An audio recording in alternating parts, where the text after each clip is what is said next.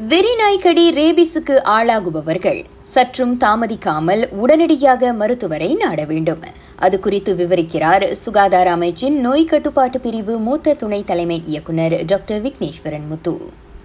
பதினஞ்சு நிமிஷத்துக்கு அந்த புண்ணை சவுக்கார மூலயமா கழுவிட்டு அப்புறம் அயோடின் பேஸ் ஆன்டிசெப்டிக்கை நீங்கள் பூசிட்டு கிளினிக்கு சேர்த்தானோ ஹாஸ்பிட்டல்லையோ போய் டாக்டரை பார்க்கணும். நமக்கு மட்டுமல்ல நாய்களுக்கும் அந்நோய் கிருமி பரவாமல் இருப்பதை உறுதி செய்து கொள்ள வேண்டும் என கூறிய அவர்.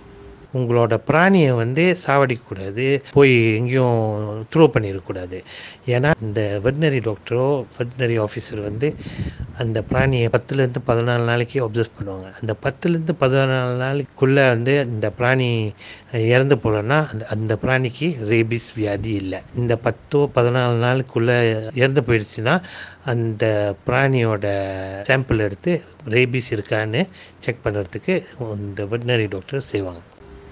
இன்று அனுசரிக்கப்படும் உலக ரேபிஸ் தினத்தையொட்டி ராக செய்தி பிரிவிடம் பேசிய போது டாக்டர் விக்னேஸ்வரன் அத்தகவல்களை பகிர்ந்து கொண்டார். அந்நிய தொழிலாளர்களை தருவிக்கும் முதலாளிகள் அவர்களை அழைத்துச் செல்ல கேஎல்ஐஏ அனைத்துலக விமான நிலையத்தில் காத்திருக்க வேண்டும். தேவையான ஆவணங்களை கொடுத்து அவர்கள் தங்களின் தொழிலாளர்கள்தான் என்பதை அவர்கள் உறுதி செய்ய வேண்டும் என குடிநுழைவுத்துறை தெரிவித்துள்ளது. தங்களின் தொழிலாளர்களை அழைத்துச் செல்ல அவர்களுக்கு ஆறு மணி நேர கால அவகாசம் வழங்கப்படும். சில சமயங்களில் அந்த கால அவகாசம் நீட்டிக்கப்படலாம். எனினும் முதலாளிகள் வராமல் சம்பந்தப்பட்ட வெளிநாட்டு தொழிலாளர் விடுவிக்கப்பட மாட்டார் என அத்துறை கூறியது. முதலாளி வராத பட்சத்தில் அத்தொழிலாளரை அவரது சொந்த நாட்டுக்கே அதிகாரிகள் திருப்பி அனுப்புவர். இதனிடையே இவ்வாரம் தொடங்கி பத்தாயிரம் வங்காளதேச தொழிலாளர்கள் கட்டங்கட்டமாக மலேசியா கொண்டு வரப்பட உள்ளனர்.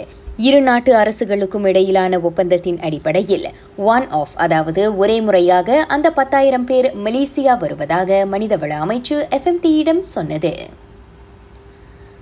பருவமழை காலத்தை எதிர்கொள்ளும் விதமாக கேல் மற்றும் புத்ராஜயாவில் தொன்னூற்றாறு வெள்ள துயர் துடைப்பு மையங்கள் முடுக்கிவிடப்பட்டுள்ளன அவற்றில் இருபத்தி இரண்டாயிரத்துக்கும் அதிகமானோரை தங்க வைக்க முடியும் என மகளிர் குடும்ப சமூக மேம்பாட்டு அமைச்சர் தெரிவித்தார்.